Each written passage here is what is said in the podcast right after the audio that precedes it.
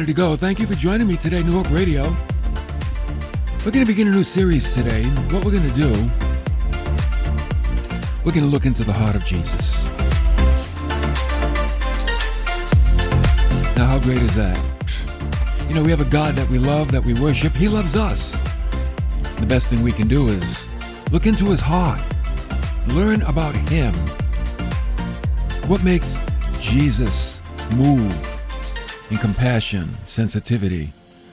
What makes him do the things that he does? Let's see what's important to Jesus in this series.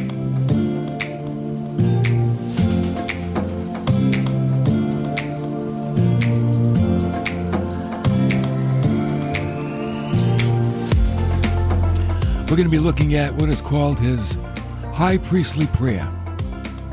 Now we know that in the Sermon on the Mount, Jesus, oh yeah, he poured out his heart. He spoke about things that were the dearest to him. He talked about blessed people, salt and light, anger and lust. He talked about divorce and vengeance and forgiveness. Talked about the poor. Other things as well. We get to John chapter 17 and we have what is called Jesus' high priestly prayer. Talking to the Father.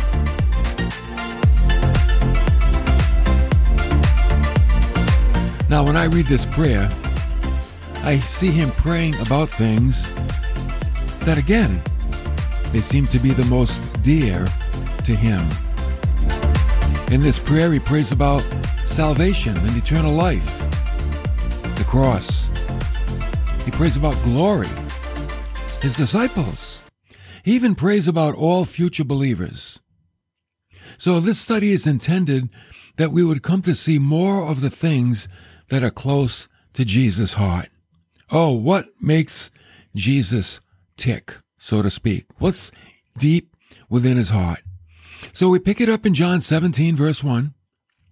When Jesus spoke these things and lifting up his eyes to heaven, he said, Father, the hour has come. Glorify your Son, that the Son may glorify you.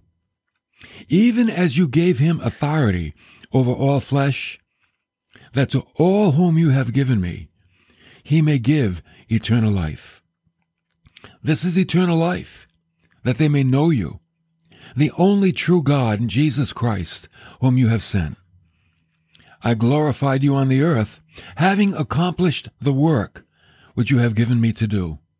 Now, Father, glorify me, together with yourself, with the glory which I had with you before the world was.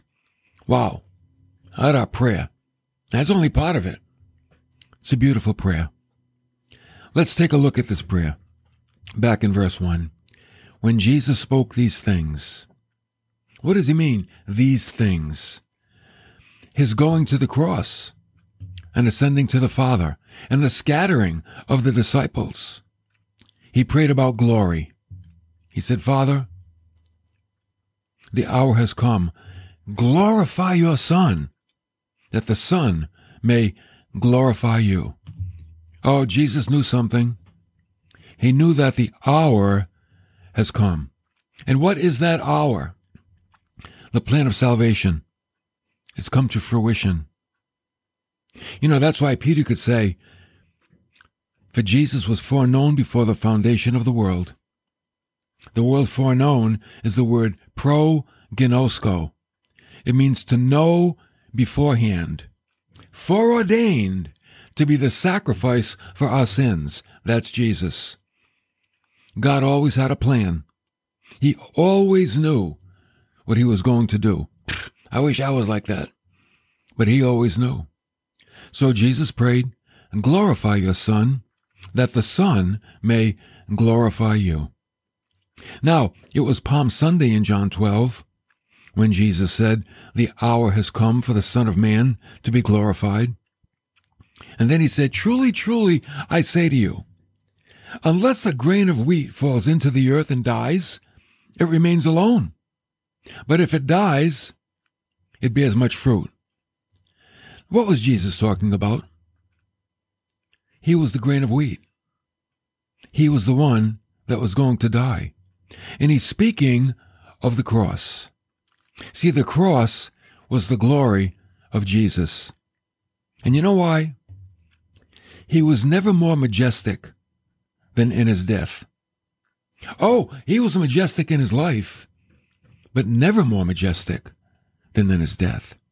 The cross was his glory because it's, it was the magnet that drew men to him in a way that even his life had never done. And so it was, right? Jesus said, if I be lifted up, I'll draw all men to myself. And it drew you, didn't it? It drew me. Oh, it drew so many people. And it continues to draw people every day. So even the Roman centurion at the foot of the cross, when he saw Jesus nailed to the cross, he said, truly this was the son of God. He had a realization. He had a spiritual awakening. You know why? He saw the majesty of Jesus. Now that guy saw many people crucified. No one ever acted like Jesus. Oh, I'm sure when other people hung on those Roman crosses, they were cursing and swearing and blaming Romans and crying out vengeance and everything else. And here's Jesus. Jesus is praying. He's praying to his Father. It's incredible. That Roman centurion, he had an awakening. I wonder if he's in heaven. I'll bet he is. He recognized Jesus as the Son of God. It came true. What Jesus said in John 12 came true at Calvary. If I be lifted up from the earth, I will draw all men to myself. Oh, came true right there. And therefore, the glory of the cross is because it was the completion of his work. We don't hear enough messages about the cross. We don't. A lot of churches don't even have a cross. Man, that is the focal point.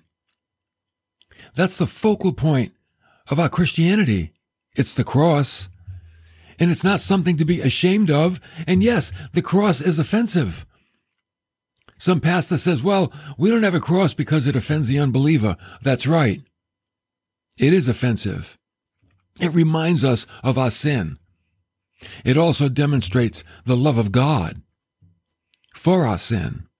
You don't want to cover that. You don't want to hide that message. It's not about a good life on earth. It's about eternal life in heaven. That's what the cross signifies. When Jesus prayed in his high priestly prayer, he prayed about salvation. He said in verse three, this is eternal life, that they may know you, the only true God, in Jesus Christ, whom you have sent. Now, this word eternal that Jesus used. It's the word aionios, and it means everlasting, not so much with regard to duration, but with regard to quality. Big difference. See, people that don't believe, they have an eternal duration, but they lack the quality. Everybody is going to live forever somewhere. Eternal life is the life of God. It is splendor, majesty, joy, holiness. It's a peace that passes understanding. So everybody is born with the life of God. Those that believe at that moment receive the quality of God's life. But to never be born again is to never have that quality of the life of God. It's just to have an eternal existence which will end up in the lake of fire forever and ever. So Jesus said that they would know you and that they would come to know me. It's a growing knowledge. It's a knowledge that we add to day after day, week after week, month after month, year after year. We never stop growing and the knowledge of God. See, salvation is more than a prayer. It's knowing God. That's salvation. Salvation is knowing and growing in a relationship with God. It's not a magical word, a magical potion. It's not a come into my heart and then walk away and go back to the world. No, it's a growing relationship with God and a knowing relationship with God. This is glory. There's glory in the cross. There's glory in our eternal relationship with God. Jesus prayed about glory being found in obedience. We hear talk, don't we? Want to give God the glory. How do you do that? By being obedient to your word, to his word. In verse 4, Jesus said, I glorified you on the earth, and here's how I did it. Having accomplished the work which you have given me to do. That's how he did it. He did it with his life. Jesus brought glory to God by obeying and finishing the work that his Father gave him to do. That's how. Remember when Jesus said, Oh, the works that I do, my Father gave me those works to do. The words that I speak, my Father gives me those words. Jesus was totally submitted to his Father in every way. In every way. Totally and completely obedient to God the Father. And that's why he brought him glory. There was a man named H.L. Gee and tells of a war incident from Bristol, England. And um, attached to one of the air raid precaution stations, there was a boy messenger called Derek Bellfall. He was sent with a message to another station on his bicycle. On his way back, a bomb mortally wounded him. When they found him, he was still conscious. And then his last words, right before he died, they were Messenger Belfort reporting, I have delivered my message. And then he died. He finished the work that they gave him to do. In John 19, verse 30, Jesus spoke from the cross. And you know what he said. It is finished. And he bowed his head and gave up his spirit. Oh, he finished the work that God the Father had given him to do. He glorified the Father. In his obedience to God the Father, he brought him glory. You think we could do that? I think so. I think in our obedience to God, we bring him glory. I think we do. Have you brought him glory lately? That's the question. You know, Jesus also had glory in his pre-existent form. You know, he lived before anything was created. And he had glory then. And he prayed about it. This is all part of his prayer. In verse 5, he said, Now, Father, glorify me. In other words, say, I brought glory to you. Now, glorify me with yourself, with the glory which I had with you before the world, wow, was made. Think about it. Jesus had glory in eternity past. He came to earth. He glorified his Father. And now he's praying, Father, give me back that glory. I'm coming home. I'm coming home. I finished my mission. Bring me back that glory. See, this prayer is a claim to his divinity. Oh, a lot of people think Jesus isn't God. Boy, they mistaken. they got that one wrong, I'll tell you. He certainly is God. John 1 tells us of his preexistence. In the beginning was the Word, and the Word was with God, and the Word was God. You say, okay, big deal. Wait a minute. And the Word became flesh. Oh, he became a human and dwelt among us and we saw his glory. Glory as of the only begotten from the Father. That means the only one born from God the Father. Oh, and he was full of grace and full of truth. Truth. He was just like his Father. Grace and truth. John is saying, we witnessed him. We knew he's God come from God, and he took upon humanity. We saw him. We walked with him. We ate with him. We traveled with him for three years. We witnessed him. Oh, he's God. Secondly, his shared nature with God is mentioned in John 10:30. Jesus said, "I and the Father, we're one." They're one in essence. They're made of the same stuff. Deity. As God the Father is divine, so is Jesus divine. He's God. Thirdly, this is why they killed him. Why did they kill Jesus? You know why? They killed him because, wait a minute, they said, for a good work we do not stone you, but for blasphemy. And because you, being a man, you make yourself out to be God. Now, wait a minute. He made himself out to be God because he was God. And that's why they wanted him dead. Because he claimed to be God. You know, a Messiah would never have any chance with these people. Because if the, whenever the Messiah would come, they would just kill him. Because he claimed to be God. Well, the Messiah was God. He came to his own and his own received him not, right? So he never had a chance with these people. So Jesus not only had eternal existence in eternity past, the disciples witnessed his deity. The religious crowd killed him because he claimed to possess deity. Fourthly, he is a picture of God. You want to know what God is like? Look at Jesus. The apostle Paul, he finally came around. Remember when he was Saul of, Tarsus? Oh, he's a bad dude. But he came around. And he said in Philippians 2 6, speaking about Christ, although he existed in the form of God, he's talking about eternity past, he did not regard equality with God a thing to be grasped. So what he's saying is that when, when Jesus came to earth, though he was God, he laid aside his deity and he actually lived as a man. Everything he did, he did it as a man with great faith in his father. And he knew his father always heard his prayers because he always prayed according to the will of his father. He knew that.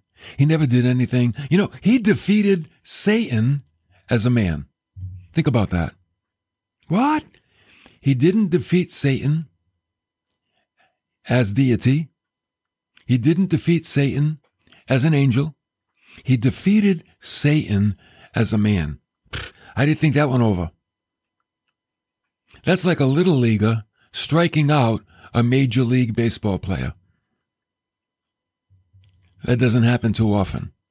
But Jesus, in his humanity, in his limited human form, defeated the highest angel that existed, Lucifer, who became Satan. Oh, Jesus beat him, defeated him, and ultimately he'll be sentenced to the lake of fire. You don't have to fear the devil. You don't have to rebuke the devil. You don't have to fight the devil. You don't have to kick the devil. All you have to do is ignore him. That's all. Resist the devil and he'll flee from you. He's no match. He's already been defeated. Then, you know, not only do we have Jesus commenting that he's God, the Pharisees commented that he was God. The apostle Paul commented that he was God. The disciples commented that he was God. God the Father said it too. He said it in Hebrews 1 8. Of the Son, he says, Oh, get this. Your throne, O God, is forever and ever.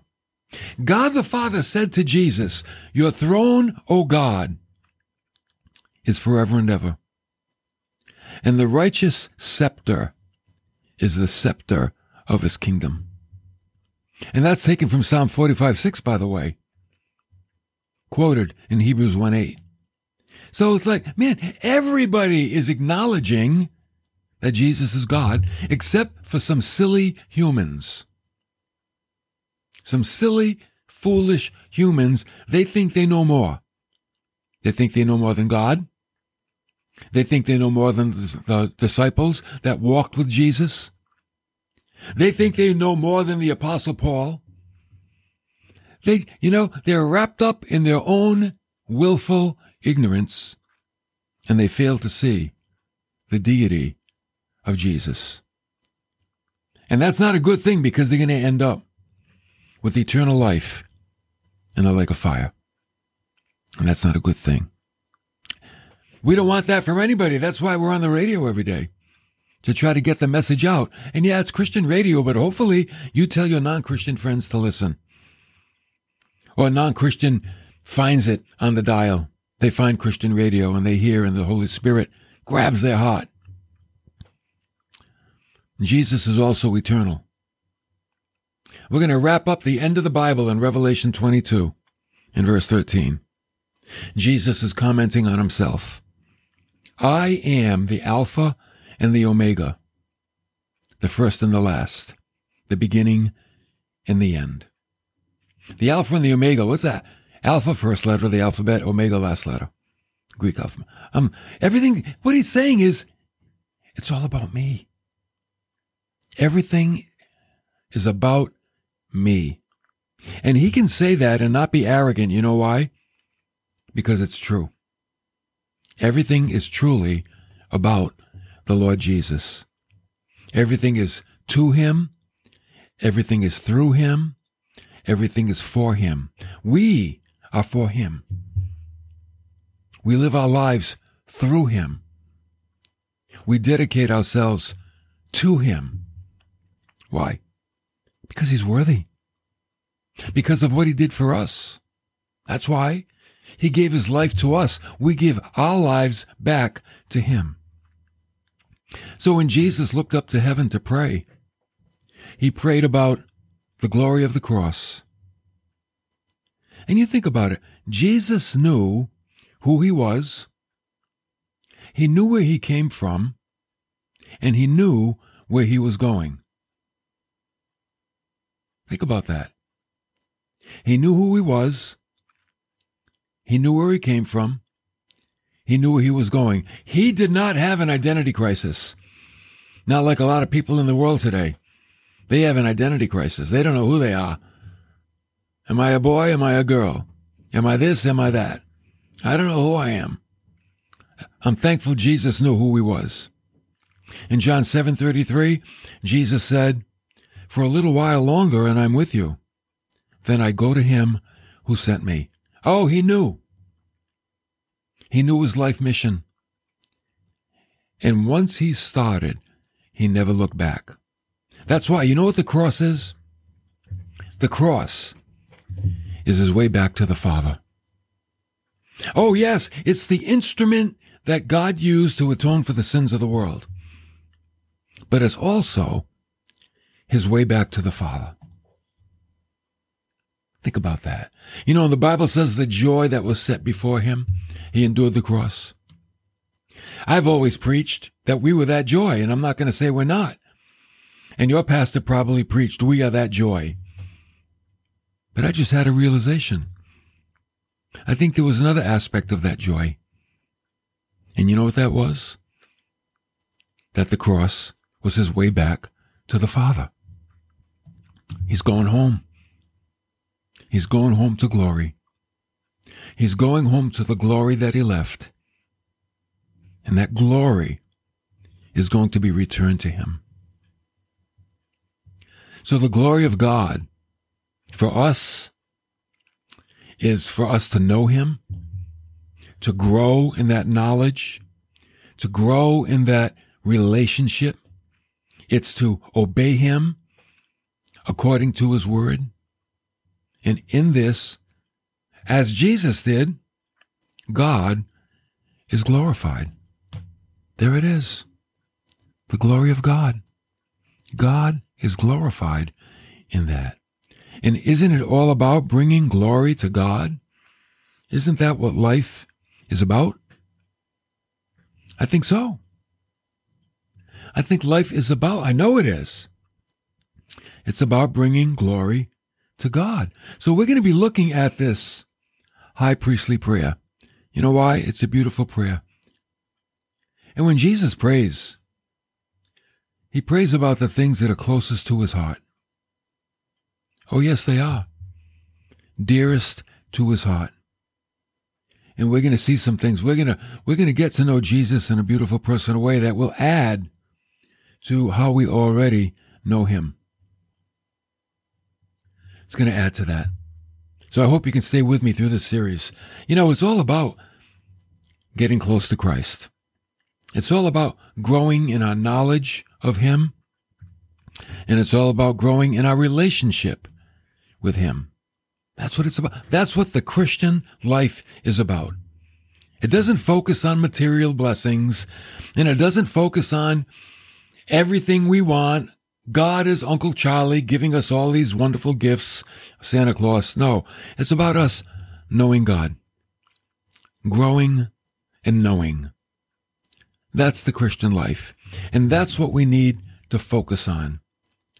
And if we can make that the main aspect of our Christian walk, knowing and growing, you know what we're doing? We're actually giving glory to God.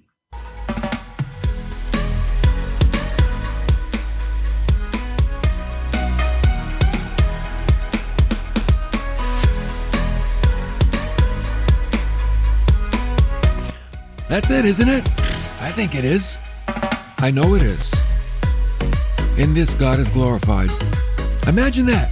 We, mere human beings, we can glorify God. And the angels in heaven, they're looking down, they're going, wow, look at that. Look at what those creatures down there can do. It's an incredible thing. That's the focus. Thank you for coming along. Don't forget to join the Hope Club. Get a devotional in your email box Monday through Friday. Join the Hope Club. Go to our website, newhopecc.tv. Click the giving button, e-giving, subscribe. We'll put you on that mailing list. Thank you for coming along. Have a great day, and I'll see you next time for more of New Hope Radio.